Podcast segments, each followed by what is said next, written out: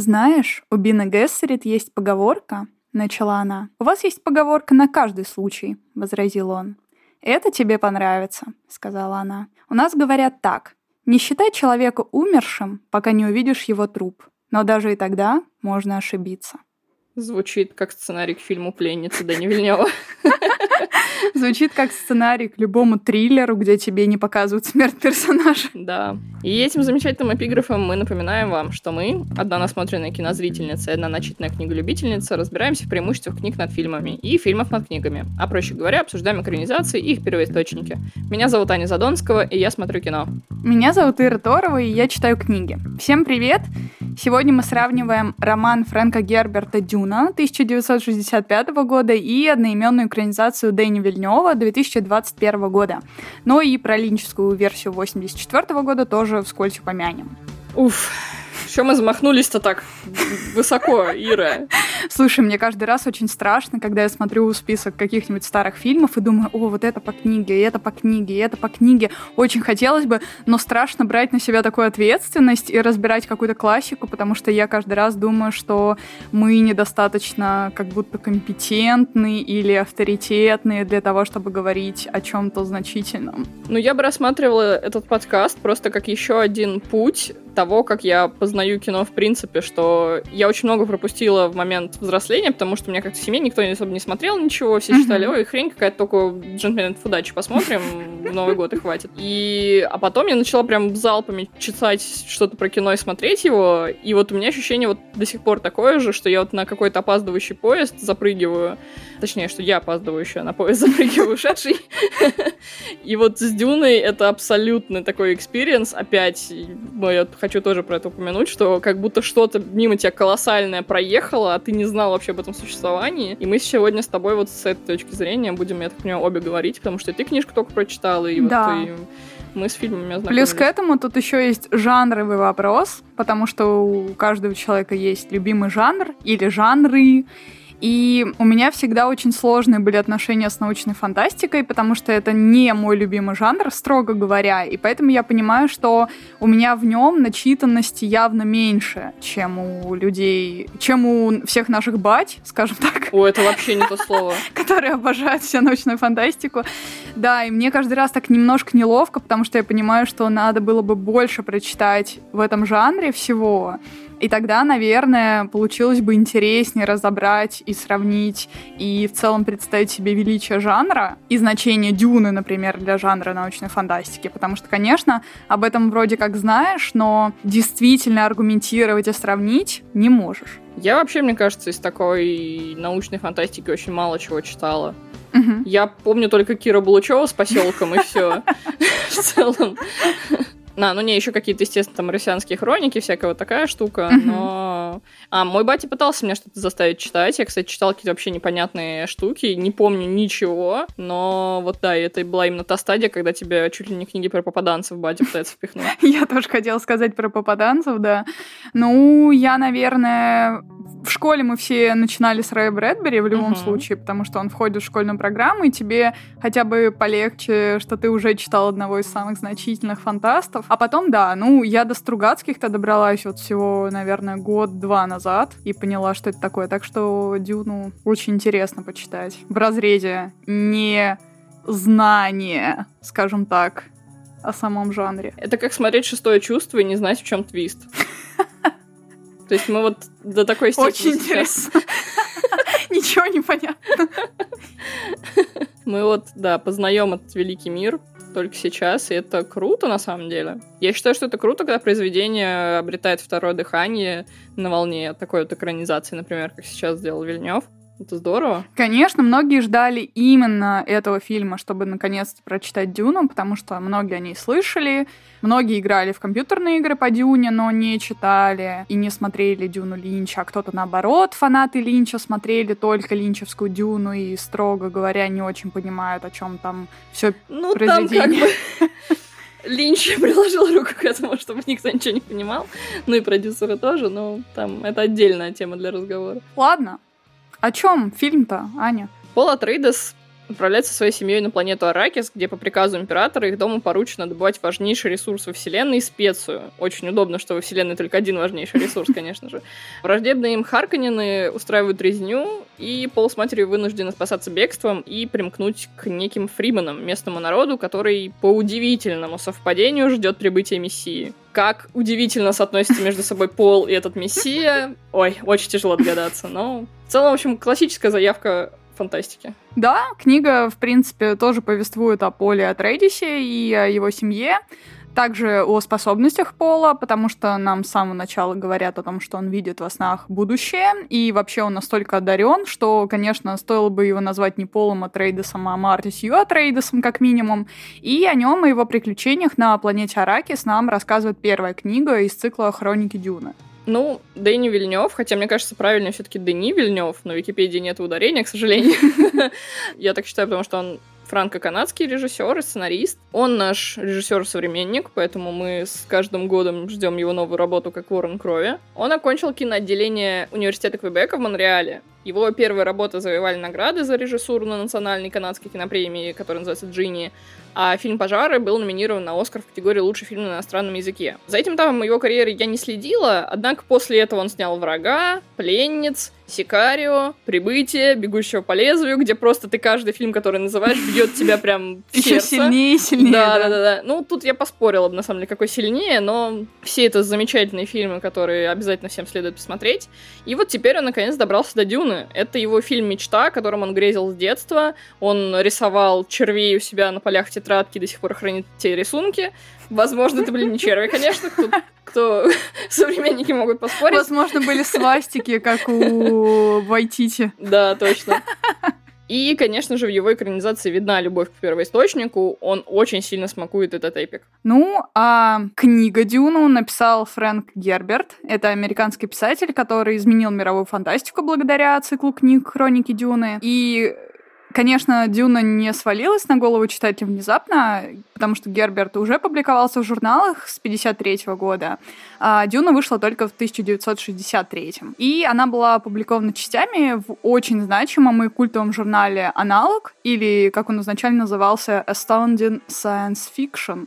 Фу ты, ну Редактором его тогда был легендарный Джон Кэмпбелл, про которого я бы тоже наговорила еще на отдельный выпуск подкаста, настолько он крутой культовый мужик.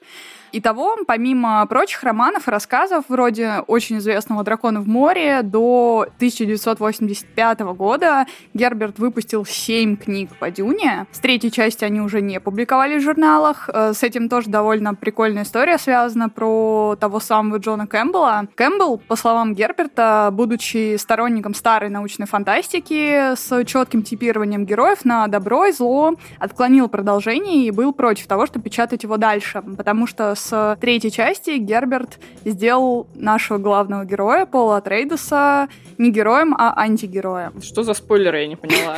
Прям в самом начале подкаста. Ну, это, проглядывалось, проглядывалось все-таки. Про самого Джона Кэмпбелла стоит сказать, что это научно-фантастическая глыба. Он открыл миру великих фантастов, вроде Айзека Азимова, например, и сам достаточно высокооцененное произведение писал, например, культовую повесть «Кто идет», которая нам подарил такой же культовый фильм Карпентера «Нечто», например. Более и... чем культовый. Да, он, он вообще потрясающий совершенно э, человек, и в его честь названо аж целых две литературных премии за лучший научно-фантастический роман и э, премия, которая выдается новым писателям-фантастам. Они обе названы именем Джона Кэмпбелла. Так вот, про Герберта. В 1985 году вышла последняя часть, которая называется «Капитул Дюны», и в 86-м писатель умирает. Вот воистину оставил перо и все, закончил дело. Да, так-то я думаю, что он бы продолжил. У него очень много было неопубликованных черновиков и всяких задумок на следующей части, но не знаю, к счастью или к сожалению, э, в 1999-м знамя Дюны подхватил его сын, Брайан Герберт, который в соавторстве с Кевином Андерсоном выпустил приквел «Дома Трейдосов», и он продолжает до сих пор расширять эту вселенную, наклепал уже целых восемь книг. Он, помимо этого, в принципе, писал свои оригинальные произведения, которые номинировались на премию Небюла в том числе, и в 2003 он выпускал биографию своего отца с очень поэтичным названием «Мечтатель Дюны», а в 2005 он выпустил как раз те самые неопубликованные при жизни отца э, наброски и рассказы, и добавил туда новые, и выпустил целую антологию, которую назвал «Путь к Дюне». Говорят, что, правда, истинные фанаты Герберта предпочитают делать вид, что сына никогда не существовало в природе. И эти восемь книг были ошибкой, но тут я не могу ничего сказать, потому что я сама пока что только оригинальную Дюну прочитала, и не уверена, что я, в принципе, буду читать еще восемь книг по ней. То есть всего 15 книг. Ну, конечно, звучит Ух. это как, ну, кушать надо как-то сыну, поэтому да, он использует да. имя отца. А это и удивительно, что интересно. я же ведь не зря узнала, что он и сам достаточно оцененный писатель. Поэтому я даже уже не знаю, кому верить. Верить ли фанатам или все-таки там не так все плохо? Ну, ты никогда не узнаешь, пока не прочувствуешь. Ну, возможно, возможно. Все-таки однажды, может быть, я доберусь. Ну, я думаю, что в этом блоке стоит упомянуть, что, ну, когда мы говорим о Дюне, нельзя не рассказать про и Линча, и Ходоровский, без которых современные фэнтезийные блокбастеры в принципе не были бы теми, какими мы их можем видеть сейчас. Э, на психоделик Ходоровский, где должны были быть Сальвадор Дали, Мик Джаггер, Орсон Уэллс, Делон, э, музыку должны были писать Пинк Флойд, э, денег, к сожалению, не нашлось, или к счастью, я все еще боюсь, что это слишком был, был для нас. Линчу, однако, не повезло с контролем продюсеров, которых принято винить провале картины. И там, конечно, тоже фантасмагория, феерия на экране происходит.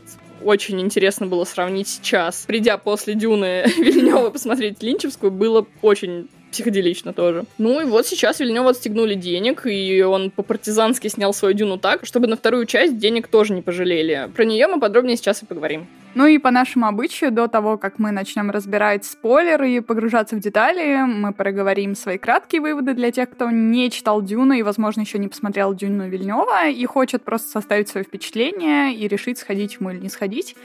Я скажу честно, не фанатка Дюны. Я прочитала пока что только первую книгу этого цикла, но это пока. И эта фантастика была для меня совершенно новой, но я очень рада, что все-таки до нее добралась и познакомилась. Я в своем рассказе дальнейшем буду использовать термины авторского перевода из 92 или 93 года, где есть термин джихад, в отличие от фильма, но при этом... И нас закрыли на этом эпизоде подкаста но при этом все-таки называются фримены, а не фремены, где специя, а не спайс, где квизац хадерач, а не квизац хадерах. Так что, в общем, если вы читали другой перевод, постарайтесь не истечь кровью из ушей и просто потерпите. О книге очень весомо, очень жирно ощущается как глобальная, очень мощная история, повлиявшая сильно на жанр. И не зря, конечно, Гербер шутил, что Джордж Лукас задолжал ему ужин, потому что четвертый эпизод Звездных войн очень сильно явно вдохновлялся Дюной. Э, я прикипела к парочке персонажей, особенно к Леди Джессике. Сеттинг достаточно красивый. Но, да, сейчас воспринимается Дюна немножко вторично, немножко со скрипом. Здесь опять очередной избранный главный герой, от которого хочется выйти на Луну, но делать нечего. Стоит сделать скидку на то, что книга все-таки была написана, строго говоря, не сейчас. Это, конечно, очень интересно, что Лукас взял идею Звездных войн у Герберта, ну, какие-то основы имеется в виду, да. в принципе, жанра. Татуин. Татуин, да, как минимум. Но при этом Линчевская Дюна снималась как ответ фильмам Звездные войны уже. Все закольцевалось да. в мире научной фантастики. Ну, а мои впечатления по Дюне Вильнева, это, конечно, очень красиво и почти безупречно сделанное кино. Ключевое слово, конечно же, здесь почти, потому что, ну, на грехе просто хочется закрыть глаза. Да, не хватает Диккенса, да, не хватает катарсиса, да, не хватает бытовых мелочей, которыми обычно славился Вильнев. Но все это скрывается за эпическим масштабом и весом Дюны как истории, так и события для кинематографа. Я была в состоянии, когда мне вот 7 лет, и я первый раз смотрю «Звездные войны». И я смотрю на что-то эпичное, масштабное, что я, может быть, еще не полностью понимаю, но я чувствую сопричастность, и это офигенно. Я очень соскучилась по блокбастерам такого масштаба, и чертовски приятно, что Вильнев сделал его вот где-то на грани между студийным и авторским кино. Очень жаль, что в IMAX у нас нельзя посмотреть фильм в оригинале, тогда бы он мне понравился еще больше. Но пока моя оценка 8 червей из 10, и это авансом, господин Вильнев. Через два года жду, что вы отработаете эту оценку. Ну, а линчевскую просто прикольно посмотреть, поржать, потому что спецэффекты там сейчас смотрятся просто капец как странно. Ну, там очень красивый черви, кстати, на мой вкус. Да, но при этом, несмотря на то, что это первый фильм, где вообще использовали оцифровку тела, чтобы сделать вот эти щиты, сейчас это выглядит просто будто вот два кубика в Майнкрафте дерутся. Это капец. Еще, кстати, мне очень понравилось, что Вильнев сделал червей больше похожими на то, какими они должны были быть у Ходоровски, которых Гигер рисовал. Да, не совсем то, но все-таки ближе в ту степь. Хорошо, что они не стали копировать э, линчевских червей. Да, линчевские, линчевские черви. Ну и здесь мы ненадолго прервем наше повествование. Напомним вам, что наш подкаст вы можете найти на всех доступных площадках. Это CastBox, это Яндекс Музыка, это ВКонтакте, это Apple Podcast, это Сберзвук. Пожалуйста, подписывайтесь на нас и ставьте свои лайки, звездочки, оставляйте отзывы и комментарии. Это поможет нашему подкасту развиваться. Если же вам не хватило сказанного нами в выпуске и хочется нас поддержать материально, то у нас есть Patreon, где за чисто символические голы вы получите доступ к расширенным выпускам и еще и на три дня раньше, чем на остальных платформах. Ну а теперь поехали со спойлерами. Да, поехали. Полетели, точнее. В гиперпространство. В гиперпространство, на Аракис, прям в дюну. Но придется сначала специями заправиться. Я предпочитаю называть это не спайс, а меланж все-таки так Я мне... так и не поняла, кстати, как правильно, потому что где-то говорят именно прям целиком два слова, типа spice melange, где-то говорят специи, где-то melange, где-то spice. Я не знаю, на что ориентироваться. Но так как нам не сказали, что есть еще какие-то специи, то я думаю, что меланж достаточно исчерпывающий термин. В фильме, кстати, его у Вильнева несколько раз прям именно меланж называют. Ну, тут сложно сказать, мы не знаем, как у Вильнева на самом деле его называют. Мы же смотрели в озвучке. А, ну да, да, да. Но мне кажется, что там так, там как раз, помнишь, была сцена, где песок золотится специей, и, по-моему, Чани рассказывает о том, что вот виден песок в этой дымке меланжа, что-то такое там было. Я просто ни на что не намекаю, но в нашей озвучке даже барона Владимиром не называют. Отвратительно. Я считаю это русофобией. Славянофобией, как минимум. Владимирофобией, я бы сказала. Но боюсь, что нас уже за джихад все равно уже заметут, поэтому... Ну и в этот раз мы им будем, кажется, не просто обсуждать, а именно сравнивать, потому что мне очень хочется посравнивать. Я хочу начать прямо сначала. Вау. Да, эм, фильм стартует со слов Чани, Тогда как в книге каждая глава выделяется эпиграфом, э, эпиграфом за авторством принцессы Ирулан. И тебе остается только пытаться понять, что вообще за принцесса, почему она пишет, о ком она пишет, кто такой Муаддиб, что вообще происходит. И это, несмотря на то, что это запутывает, это мне очень понравилось, потому что это очень красивая деталь, из-за которой интересно Дюну перечитывать. Особенно если учесть, что тебе каждую главу принцесса спойлерит кучу происходящего, вплоть до смертей главных героев, например. Она тебе готовит кучу разных глобальных событий, которые ты пока что просто не понимаешь. Мне это очень понравилось. И основное отличие еще в том, что первая глава, она сразу кидает читателя в испытание Пола Гомджабаром, не особо вдаваясь... Это иглой? Да. Э, не Это особо... Просто для а. тех, кто не читал, знаешь ли.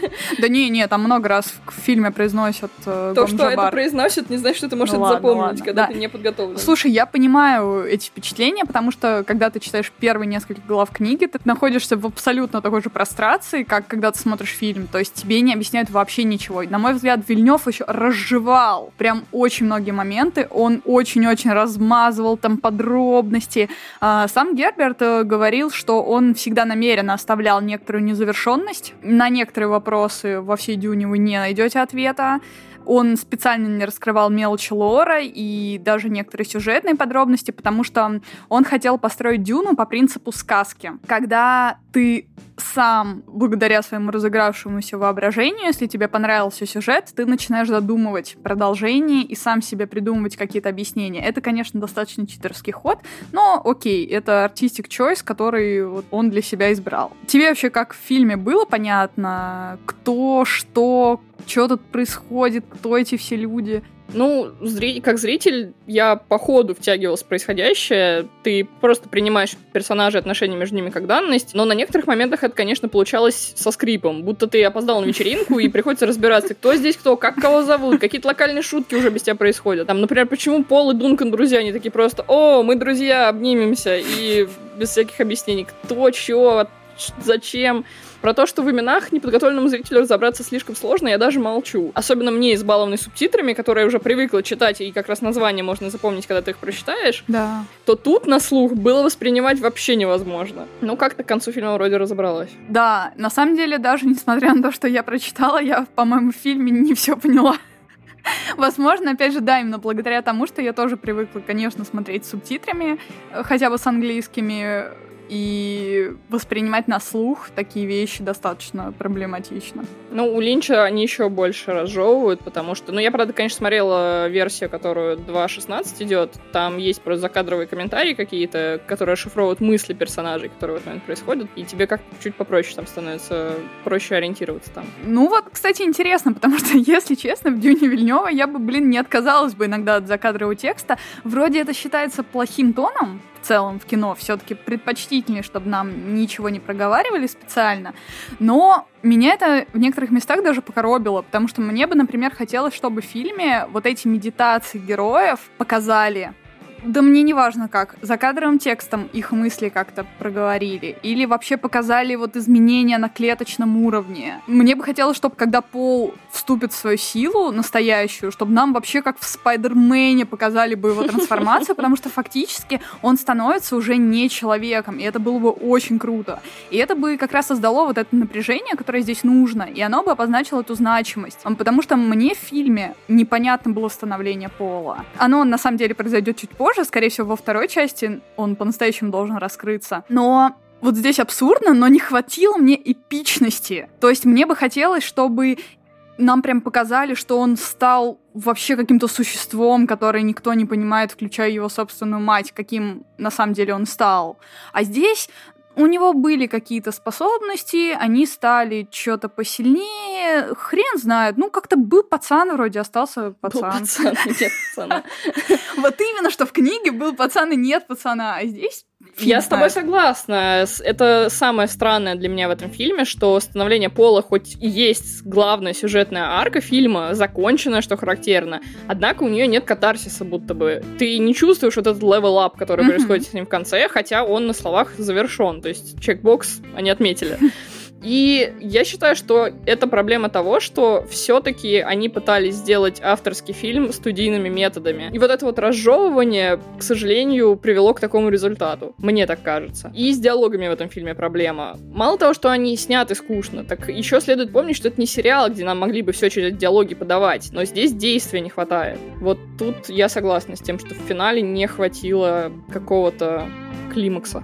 Как ни странно, но вот знаешь, когда Вильнев говорил, что он большой фанат Дюны, и было изначально непонятно, это маркетинговый ход, или что, или это действительно его мечта. Но я поверила в то, что он фанат, когда увидела разгон происходящего, который происходит, потому что он абсолютно совпадает с тем, что мы видим в книге. Герберт, по его словам, э, строил сценарий так. Он должен очень плавно тебя погрузить, но самое интересное там должно происходить не в середине, а в самом конце, и произведение должно резко обрываться в самом конце, когда тебе больше всего хочется продолжения. То есть это был его выбор намеренный, и так построены все книги по Дюне. Они должны бросить тебя на самом прикольном моменте, чтобы тебе хотелось после этого клиффхенгера продолжать. И вот Дюна строится Но здесь нет клиффхенгера, вот в чем дело. Я бы поверила в это, если бы он был действительно какой-то в финале. Мне не хватило вот этой вот э, драки Пола в конце с одним из этих фриманов, то, что они примкнули, mm-hmm. это как-то в этом нет масштаба. Такие, ну, примкнули и примкнули. Типа, ты чё?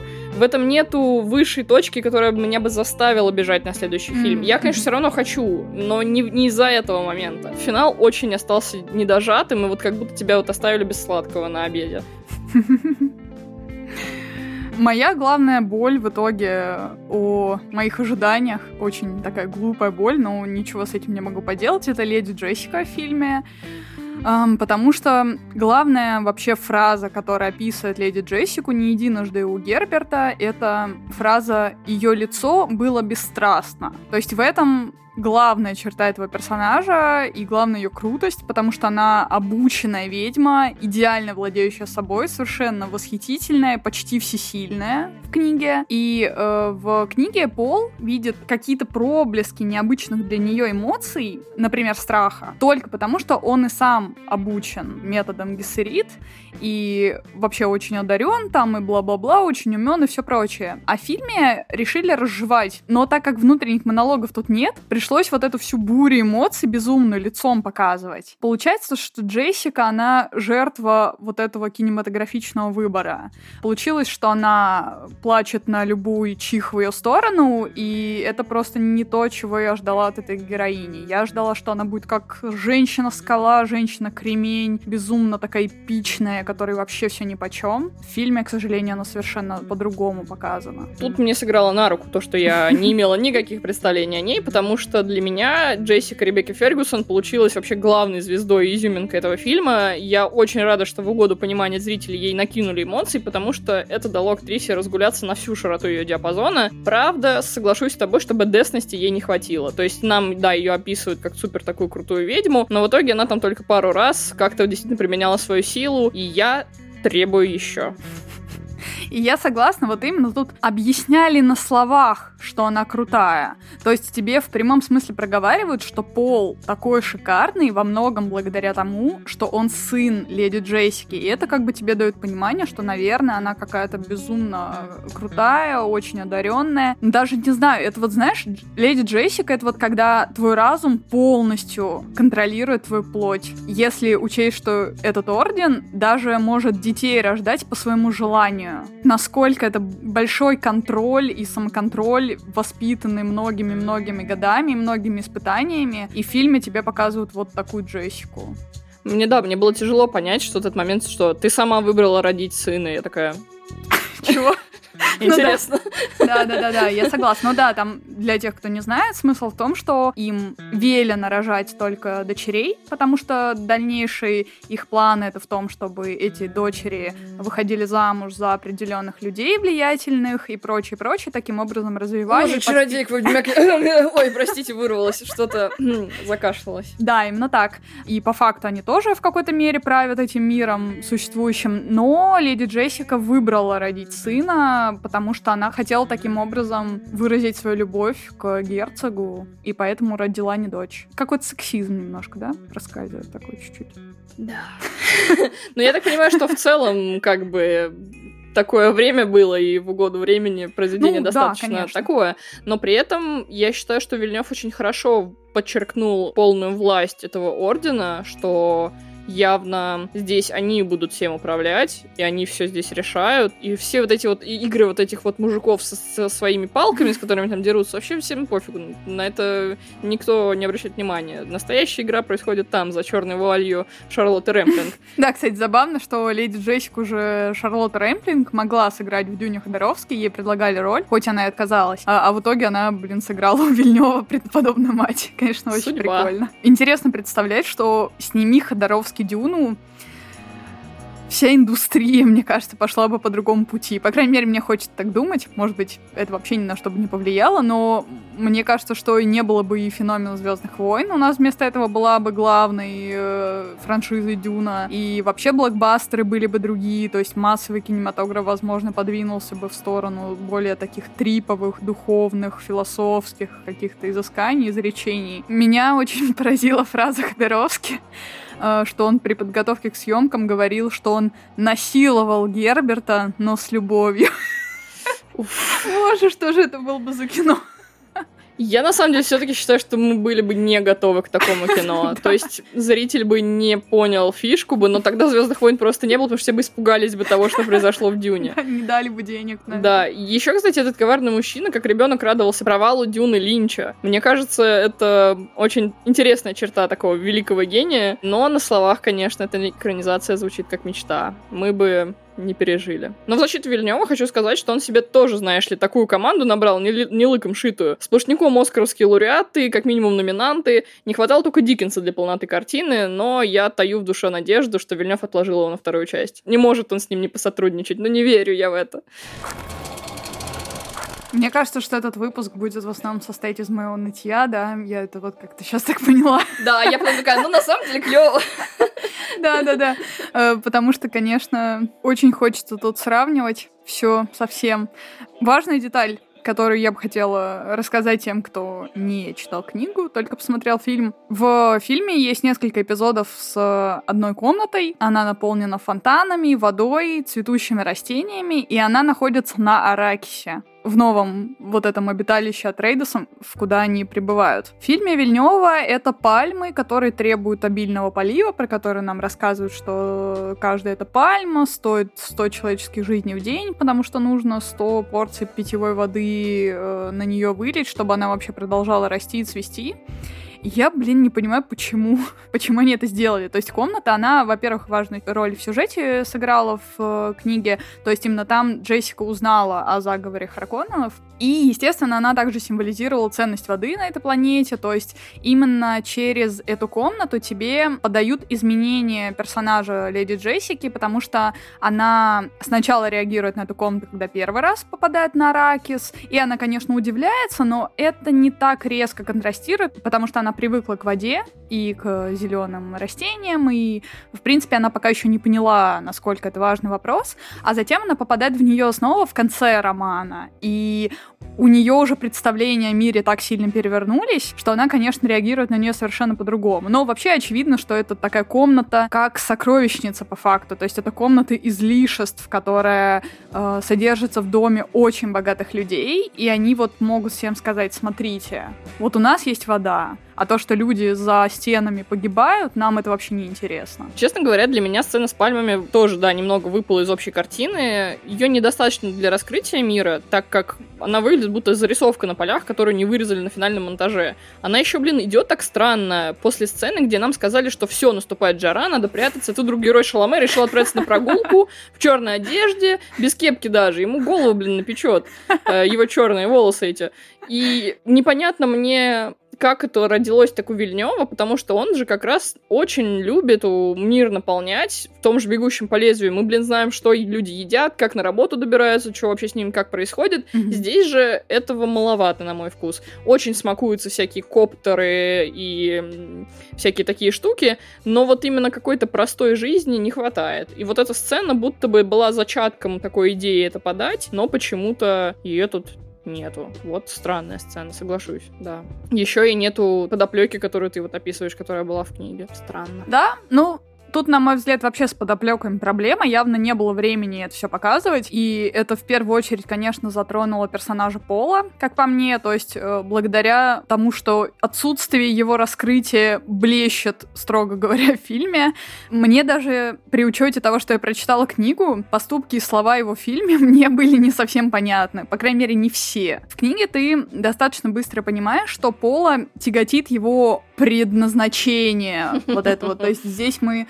заходим в поле ведьмачьих ценностей, его тяготит конфликт между тем, чтобы остаться либо простым человеком, либо быть божеством то есть быть символом. И он бы, может быть, и хотел бы быть обычным, хорошим, праведным человеком, но так выходит каждый раз, что его сущность сильнее его самого, легенда бежит впереди него, и он каждый раз из-за этого расстраивается. Вместе с этим он еще и будущее видит, что тоже вызывает прикольный, интересный, классический, такой научно-фантастический, философский вопрос. Он может повлиять на будущее, или он должен исполнять это будущее. Это все в книге очень цепляет, и это как раз делает персонажа прикольным при всей его мэрисюшности. Вот в фильме я, в принципе, не всегда могла уловить его мотивацию и то, почему он говорит или делает то или другое. Ну, так Пол, в принципе, в фильме особо ничего не делает. Он такой классический избранный, который переживает. И страдает, и грустит. Э, ну да, груз его ноши нам не до конца передали, но может оно и к лучшему, а то совсем дивергенщина какая-то получилась бы. А, а про ведьмачьи ценности это ты очень хорошо подметил. Весь фильм не покидал э, ощущение такого сравнения с Ведьмаком и Игрой престолов. Классические атрибуты фэнтези все-таки легко считываются на лету. И, кстати, наверное, поэтому, как я сказала, в Дюну в целом не так уж трудно было погрузиться неподготовленному человеку. Ты все это уже где-то видел, разберешься по ходу дела просто на уже на скеле, так скажем. И при этом всем прикольно то, что мы переходим от моего нытья к немножко не нытью. Вау. А, мне очень понравилось, что все-таки Вильнев оправдывает свой титул человека, который любит всякие мелочи, потому что... Визионера. Ну, да, потому что Атрейдесы — это изначально намек на Атрей из древнегреческих легенд, и это достаточно прикольно обозначили в фильме. То есть там расставили вот эти визуальные акценты, которые намекают на их прошлое. Оно, правда, скорее каком-то Миносе и Тисее мне напомнили, потому что там очень много быков и танцев с быками и прочее, прочее, прочее. Но здесь есть некоторая рифма, которая тебя цепляет. То есть ты начинаешь думать, а почему быки, и тебе говорят, что его дед, ну, условно говоря, танцевал с быками, и ты начинаешь думать про Древнюю Грецию, и это все тебя так прикольно-прикольно, очень интересно наводит на мысли. Меня еще в книге очень сильно зацепило противопоставление пола герою Фейдрауты, то есть они там в конце книги буквально стоят лицом друг к другу, и ты как бы видишь светлую сторону силы и темную сторону силы, это очень прикольно. А вот что запланировал Вильнев для этого персонажа, мне вообще не очень понятно, потому что героя Фейдрауты аннулировали в фильме. И будет ли он вообще или нет? Ну, тут судить рано. Может, ее персонажи объединятся с Рабаном, в принципе, скрестили да? эту роль. Либо, может, его представить в следующем фильме. Кто знает, что там в голове у Вильнева. У Виленчева он вообще это был Стинг э, в автозагаре в резиновых трусах. Меня эта линия настолько запутала, что я была уверена в том, что в фильме Рабан это и есть Фейдраута. То есть я даже пропустила мимо ушей, что его называют другим именем, и я была абсолютно уверена, что вот он, вот этот вот племянник, а оказалось, что это вообще другой герой, и ну, ну тоже чё? племянник, какая разница. Племянникам больше, племянникам меньше. Ну и уже переходя к тому, что мне понравилось, все-таки у Герберта в Дюне. Неужели? Не, не зря Неужели? говорила, что книга мне показалась очень интересной. Там я нашла для себя, наверное, две главные темы, о которых хочется как-то поговорить и подумать после прочтения. О политике мне, честно говоря, не очень было интересно, о том вот этих вот всех спекуляциях, что как бы специи, это типа нефть, аракис как бы Дальний Восток. Ну, Дальний Восток как бы не только нефтью знаменит, еще некоторыми наркотиками, то есть там сразу все в одно слиплось, да. Да, вот эта тема легко считывается. Не настолько интересна для разбора, но мне очень нравится то, что поднята главная тема — это экология. Известно, что Герберт к его фамилии мне все время хочется продолжить Герберт Уэллс, как бы схлопнув этих двух людей э, в одно. Э, в общем, Герберт написал Дюну в том числе под впечатлением от реальных движущихся дюн в Орегоне. И не секрет абсолютно, что Дюна посвящена экологам и экологии.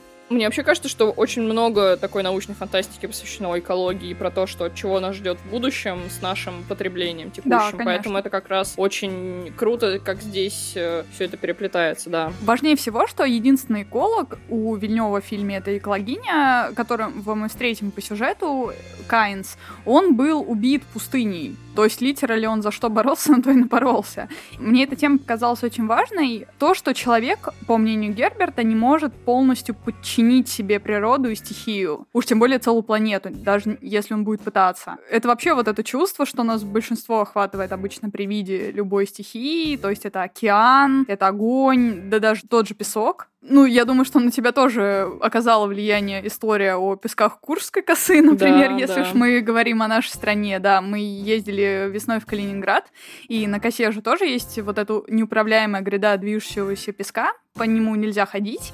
И вообще вот это чувство, когда ты слышишь о том, что из-за этих песочных лавин погибали целые деревни, оно, конечно, незабываемо. То, что нас планета сколькими же способами может убить очень легко и быстро.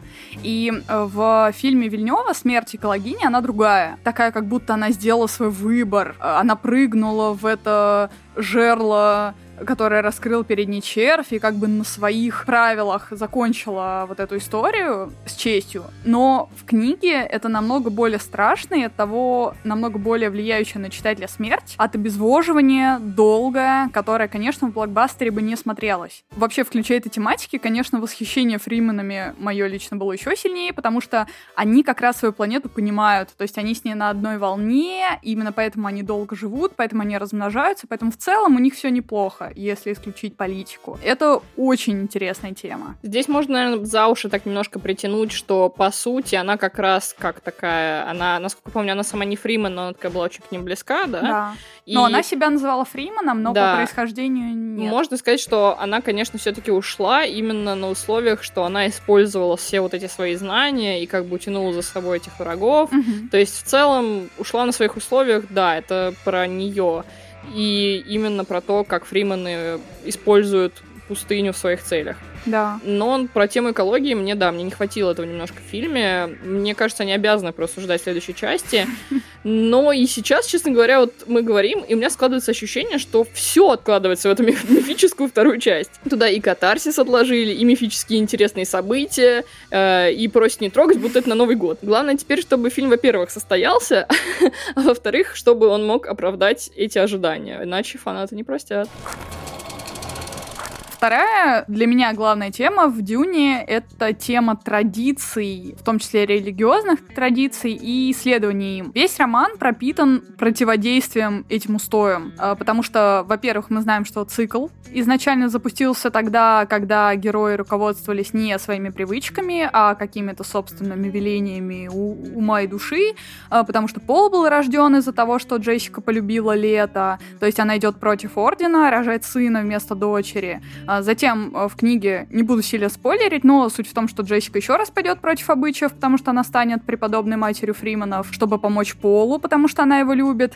И вообще вся вот эта сюжетная линия в книге про Муаддиба и про Фриманов, она доказывает, что обычаи не должны существовать просто потому, что они всегда должны согласовываться со здравым смыслом. То есть, например, как мы видим в фильме, воин Фриманов Джамис погибает только потому, что он вызвал на бой Пола просто потому, что так принято принято, что угу. было абсолютно глупостью с его стороны. Конечно, он не думал, что ему будет грозить такая опасность, но тем не менее, суть в том, что он не ненавидел этого человека. Он вообще ему был не знаком. И он с ним бьется и погибает из-за этой совершенно тупорылой э, привычки руководствоваться какими-то традициями, укладами. Далее в книге тоже будет развиваться. Я думаю, что если будет вторая часть Дюны Вильнева, то нам тоже это покажут, потому что эта линия вообще приведет к очень серьезным изменениям в укладе Фриманов, потому что придет Пол и начнет эти традиции традиции, эти скрепы немножко расшатывать. И ну, Ира, эта мы тема очень слишком крутая. много говорим ужасных вещей, которые нельзя говорить в России. Расшатывание скреп. На «Д» слово. Ну, Кошмар. Вообще, да, мне очень странным показался этот конфликт в финале фильма. Он хоть и понятно для чего он там, но непонятно из-за чего. И вот да, как ты говоришь, не хватает вот этой логичности, и вот про это как раз, я думаю, и идет разговор. Но я немножко что-то забыла про эту нелогичность, потому что я рассуждала на тему того, что Пол же как раз в своих видениях видел этот бой, и то он там проигрывал, то он с кем-то еще дрался, то еще что-то происходит. И вот мне очень понравилась вот эта тонкая пелена видений, с которой мы вместе с Полом должны вычленить реальность. Мне не хватило тонкости в этих видениях, то есть сняты они были очень ну так, без зубы, без какой-то фантазии, просто, ой, красивая Зендая стоит. Я такая, я, конечно, не против, но, но что-то там не хватает. У Линча это все, конечно, более трипово, там у него какие-то младенцы, кровь и черви, во всех смыслах этого слова. Но сама идея очень классная. Например, да, когда он встречает реальную Чани, и мы вместе с ним не знаем, чего от нее ждать. В одном сне она его убивает, в другом э, любит, что реальность, что нереально, э, и вообще как-то, блин, девушка снов казалась я, в ее-то как так, вау. Вот. Интересная тема снов для меня. Ну, в общем, партизан Вильнев. Я не знаю, как можно было снять так, чтобы тебе, ну, не могли отказать в том, чтобы снять второй фильм. И мне, кстати, кажется, что он хочет снять второй фильм и дальше передать эстафетную палочку уже кому-то другому. Мне вот почему-то такое ощущение. Ну, это было бы неплохо, да.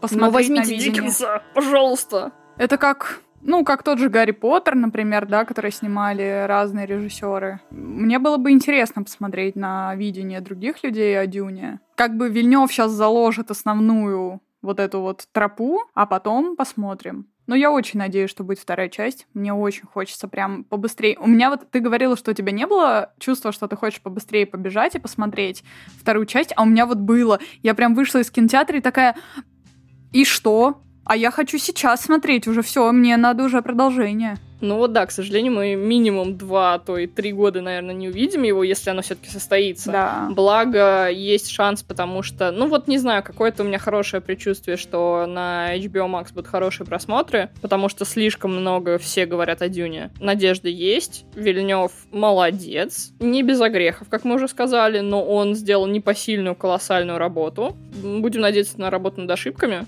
чтобы он избежал этих небольших погрешностей во втором фильме. Вообще, кстати, была бы клевая идея, вот то, что ты рассказывала про Фейт Рауту, что он мог бы сделать фильм второй полностью про него и в конце просто их лбами столкнуть. То есть это будет полностью фильм про зло у нас. Было бы прикольно. С одной стороны, да, но с другой стороны, все-таки драматургия нарушится, потому что вопрос, а где этот черт был? Все вот первую половину тебе как раз объяснят, где этот черт был. И при этом, конечно, его надо показать такой с позитивной части. Вообще надо сказать просто, что это не Дюна на самом деле, а сделать вид, что это какой-то другой фильм. Ты приходишь просто тоже на какую-то фантастику, а в конце оказывается, что он там с Тимати Шаламой будет махаться. Не, это было бы, конечно, очень интересно, да, но... Главное, чтобы состоялся фильм. Кстати, вот интересно было бы, если бы... У нас же, получается, есть два подхода, да, как ты описала про Гарри Поттера, да, что снимают разные режиссеры, там в конце только Йейтс забрал бразды правления в свои лапы, но при этом есть такой подход, как «Властелин колец», с которым, естественно, невозможно не сравнивать Дюну Конечно. во всех планах. И там, наоборот, это все было изначально сосредоточено в одних руках, и полностью от и до история была под одним видением. И вот мне, наверное, все-таки ближе вариант «Властелина колец». Интересный вопрос, потому что мне ближе вариант «Властелин колец», потому что все фильмы снимались одновременно. И то есть ты уже, уже, уже, прям видя первую часть, ты такой, да, будет три части. Они уже сняты. Угу. Я точно знаю, никуда они не денутся. А тут непонятно, может быть, кто-нибудь умрет, и что делать? Делать голограммы. Опять. Ну, слушай, и так передохла куча персонажей. Поэтому все эти актеры нам уже не понадобятся в следующих частях. Как бы все нормально. Уже... Ну, ну, в целом, да, многих актеров можно просто перегримировать сильно. Там, например, та же Рэмплинг, там даже лица ее не видно в целом. А Скарсгард, ну, тоже там, у него куча детей могут за него доиграть, если что. Да. Жестоко, конечно, но что поделать, это бизнес. В общем, да, несмотря на то, что я говорила, что мне не хватило, что хватило, что мне не понравилось, все-таки у меня было вот это чувство волшебства, о котором ты говорила, как будто ты соприкоснулся с какой-то новой, крутой вселенной, и очень хочется продолжения. Я, конечно, дочитаю Дюну в любом случае, уж не знаю про вот эти все последующие там приквелы и сиквелы ее, а, от автора. Не знаю про них, но, по крайней мере, Дюну хочется прочитать. Наверное, такое чувство возникло, потому что уже есть сложилось ощущение, что ты очень много всего посмотрел, и сейчас нового все равно ничего не выходит. Но вдруг вот оно, оказывается, подкралось, и вроде не, не совсем новое, все еще переосмысление старого уже контента, но в каком-то таком интересном ключе оно к тебе подкралось, что вот ты будто действительно первый раз увидел что-то такое великое, крутое. Но плюс не будем забывать, что мы, в принципе, немножко изголодались по блокбастерам. Ну, это в... был первый IMAX за очень много лет уже, я бы сказала. Давненько не было такого размаха и эпика, поэтому очень хочется. Ну, вот у меня последний раз, наверное, такое же впечатление было именно на «Бегущем по лезвию», Вильнева угу, в кино. Да. Когда ты прям смотрел и такой... Ух, какое тут все клевое. Вот такое чувство. Да, конечно, очень масштабный фильм вышел. Каждый кадр видно, что люди туда вкладывали силы. Ну, кроме диалогов, как я уже сказала, они там сняты, блин, просто по сериальному восьмерками. Хочется верить, что вот это доработают и будет вообще не отрывать взгляд, что и костюмы, и локации, и эффекты, и все вот это, и актеры, в общем, все тебе на экран вывалят, и ты вообще охренеешь просто от второй части. Вот есть такое ощущение, что тебе заготовили такой удар там, просто да. занесли кулак над тобой, и ты прям отлетишь. Но страшно хайпить, вдруг не будет вообще. Да, да. Опасно в наше время такое делать. Но еще я считаю, что Дюна это крутой прецедент того, что у нас не было в последнее время, да и вообще, возможно, никогда, именно такого симбиота между авторским и студийным кино. Это какой-то вообще невероятный уровень, где ты не можешь понять, где хорошо, что продюсеры мешались, где плохо, где интересно выглядит э, стиль Вильнева, где вот что-то покоцали, порезали. И все еще будто бы такой, знаешь, первый блин немножечко с комками вышел, с вот этими вкраплениями, про которые я уже несколько раз говорила. Но круто же в итоге, вкусно. У меня, знаешь, какое было чувство вот как раз про продюсеров и про прочее. У меня было такое чувство, что вот в этот вот очень медитативный мир, серьезный, там там все очень на серьезных щах. Иногда вбегали люди типа Файги и вкидывали какие-то микромоменты юмора, и как бы смешно, но как будто и народно для меня это было. Особенно после прочтения книги. Вот эти все шутечки, которых достаточно много в первой половине, они здесь не должны существовать. Да я что-то даже не припомню особо ничего. Ну, кроме момента, когда этот Стилгард, его, да, Стилгард зовут, плевался там перед ними. Вот это самый смешной момент фильма, по-моему.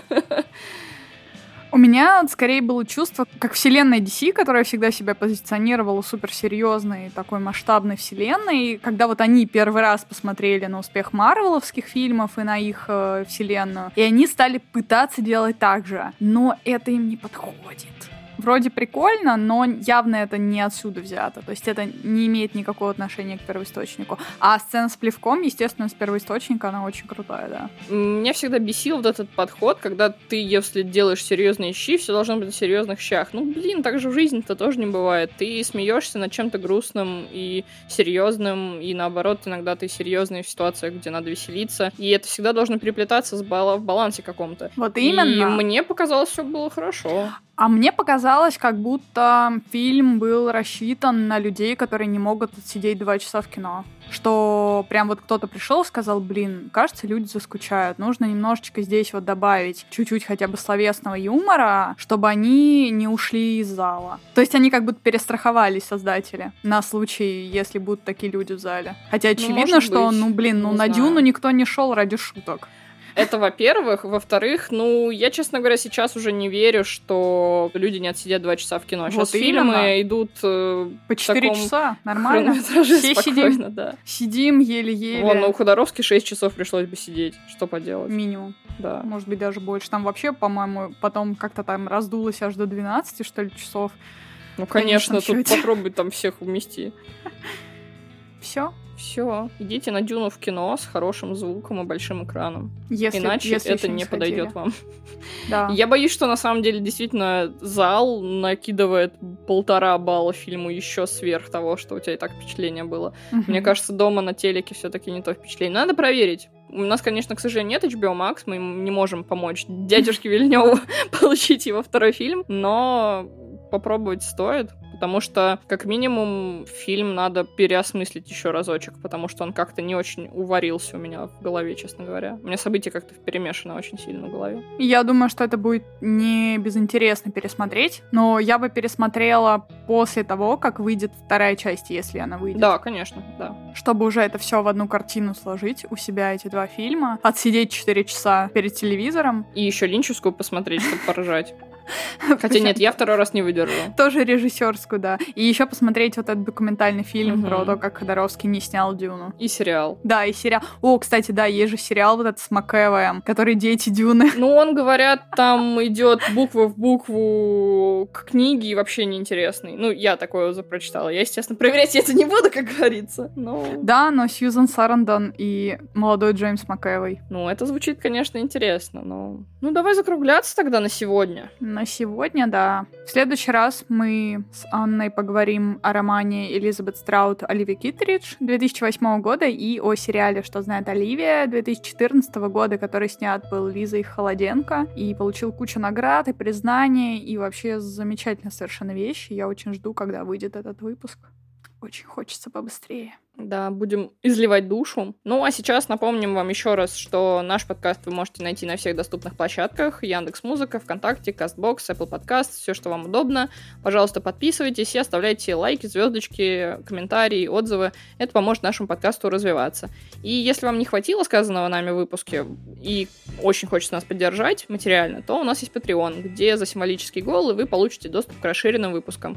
И еще и на три дня раньше, чем на остальных платформах. И мы прощаемся на этом. Спасибо за прослушивание. Пока. Спасибо за прослушивание. Пусть песчаные черви не снятся вам понапрасну. Очень глубоко. Как и песчаные черви. Справедливо. Всем пока. Спасибо за прослушивание. Пока.